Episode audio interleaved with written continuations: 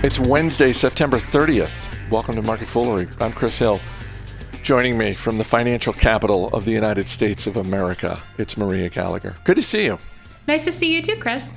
Happy International Podcast Day. Shout out to the dozens of listeners. Thank you, whoever you are, wherever you are across America, around the world. We really appreciate you taking the time to listen to us. So thank you for that.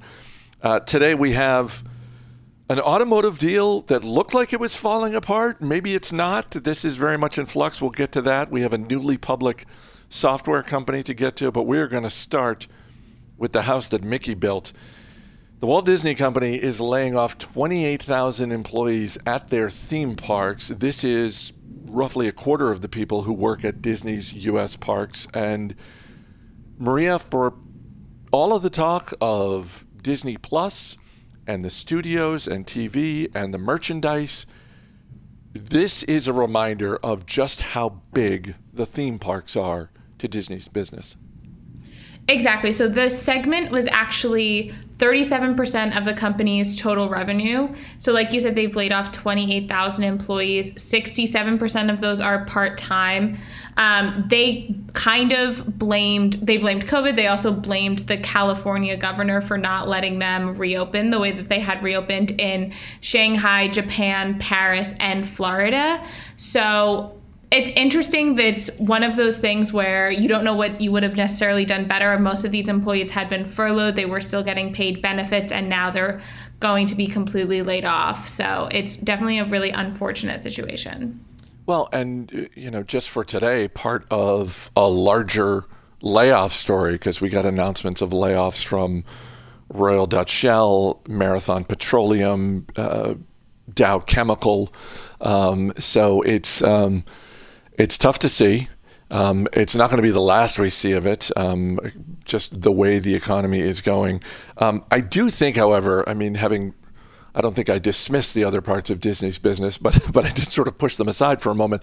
That being said, I, I think it is the fact that Disney is a diversified company that it's not hard to imagine the theme parks bouncing back at some point, particularly in California, um, and those jobs returning. It's you know it's not like we're seeing in the restaurant business where we're seeing an industry where a lot of restaurants are just going under completely.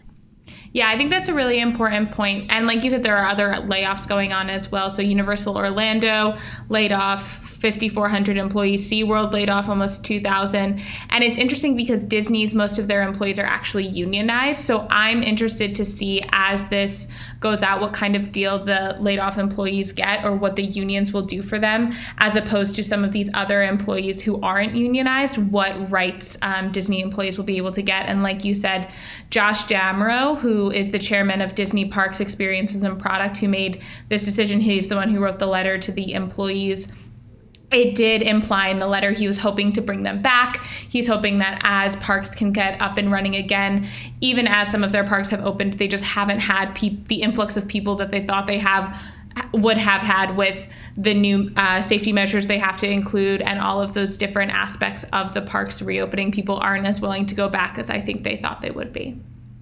Three weeks ago on this show, we talked about Nikola, the electric truck maker, because on that day, shares of Nikola were up more than 35% on the news of its partnership with General Motors.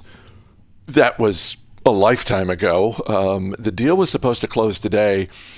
Uh, that's not going to happen in terms of it closing today. And uh, this seems like a story in flux, Maria, because a couple of hours ago I was looking at that, you know, the available information and thinking to myself, boy, I think I think GM is backing out of this deal. We had the whole thing with Nikola and the founder chairman of the board resigning immediately, uh, deleting his social media accounts, uh, allegations coming out, and it and it seemed like a couple hours ago maybe GM was just backing off altogether. Now it looks like they might be just negotiating better terms because shares of Nikola were down first thing this morning. Then all of a sudden they spiked up 11, 12%. Um, where do you think this is going? It's really interesting. So Nikola is has ambitions to make electric and hydrogen powered trucks. They want to sell and lease battery and hydrogen powered semi trucks to businesses. For anyone who wasn't sure what the company did. So what this deal was supposed to be was GM would get 2 billion in Nikola stock paid for with services and various GM parts and components and then GM would engineer and manufacture manufacture the manufacture the battery and fuel cell versions of Nikola's Badger truck so at that time, when they were talking about it three weeks ago, which feels like a lifetime ago, $2 billion was an 11% stake because Nikola at one point their value was up over 30 billion, which is larger than Ford. And now the market cap is less than 7 billion. So that 2 billion went from an 11% stake to almost a, over a 20% stake. So it's interesting if they're negotiating different terms, what that will look like going forward because 2 billion is now a much more sizable chunk of that company than it was a week or two weeks ago. Yeah, and this, I mean, just in terms of Nikola's stock, I mean, three weeks ago on the show, we when we were talking about it, it was fifty dollars a share. Today, it's below twenty, even with this little bump up uh, that we're seeing, and it just. I, I, want to sort of give the benefit of the doubt to Mary Barra, the CEO of General Motors, and her team um, uh, because she's a very experienced, you know, for, for whatever you think of GM, the company, and whatever you think of the stock, and from a stock perspective, it has not been a particularly great place to be over the last five to 10 years. Um, that being said, uh, she's an experienced professional in this business. So um, I want to give her and her team the benefit of the doubt. I don't know, though. I, I look at everything that is unfolding and I have the thought that I have had at various points in my life as an investor. I look at a, either an individual company or just an evolving situation, and I just conclude there are too many question marks here. There are just there are too many unknowns. There are too many question marks. I kind of want to wait for the dust to settle to see what the new terms are if the deal actually closes, and then see where things shake out. Yeah, I think Nikola is definitely more of a speculative investment since a car, they haven't actually manufactured a car yet. But I will say I am on the side of I really want them to do well. I hope that a deal works out with GM because I think the future of electric powered vehicles is one that we're moving towards. I think it's one that I would like to invest in. I think right now, betting on them is completely speculative because you have no idea what they can produce. But I do think it's important to note that within all of this, it's shown that there is a demand. So they had an order for over 2,500 electric garbage trucks from Republic Services. They there was an order for over 14,000 trucks from AB InBev, which were planning to use them for long haul deliveries from breweries to distributors. So I think it's important to note that no matter what happens with this company specifically, I think this trend is one that's going to have a lot of tailwind. So if I was working at GM and I wanted to be a part of that, I don't think this is a bad option. I don't think that this deal is necessarily completely uh, a bad idea for GM. Asana, which is a collaborative software company, uh, begins trading today under the ticker ASAN.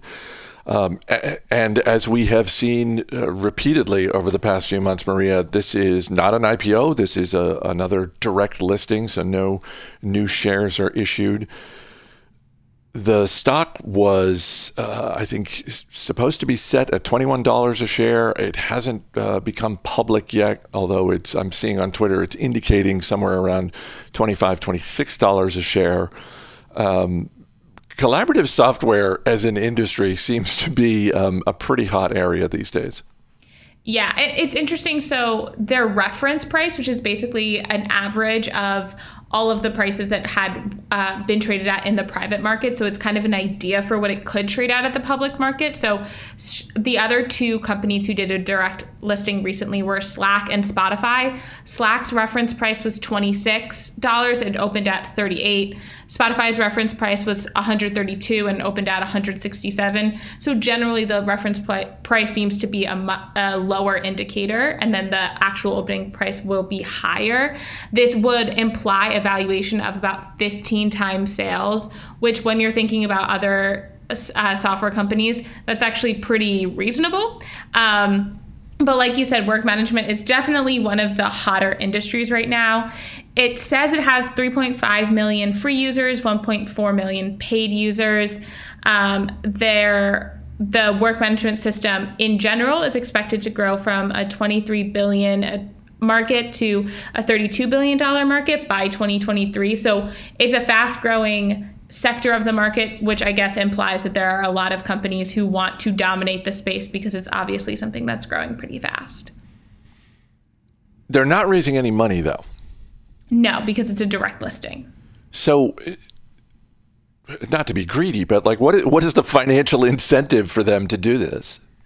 I think it's probably just to provide liquidity for their shareholders, um, interest in maybe they could do a secondary offering that would raise money if they needed it at some point, um, if they think that they can get a good valuation because it's a hot IPO market right now and they could get in and then they can do well in the future as a public company. There are lots of reasons, but definitely they are not making uh, money with their direct listing today. It's always fascinating to me to see um, how wrong I can be. I never, I never get tired of being interested in the fact that I'm completely wrong.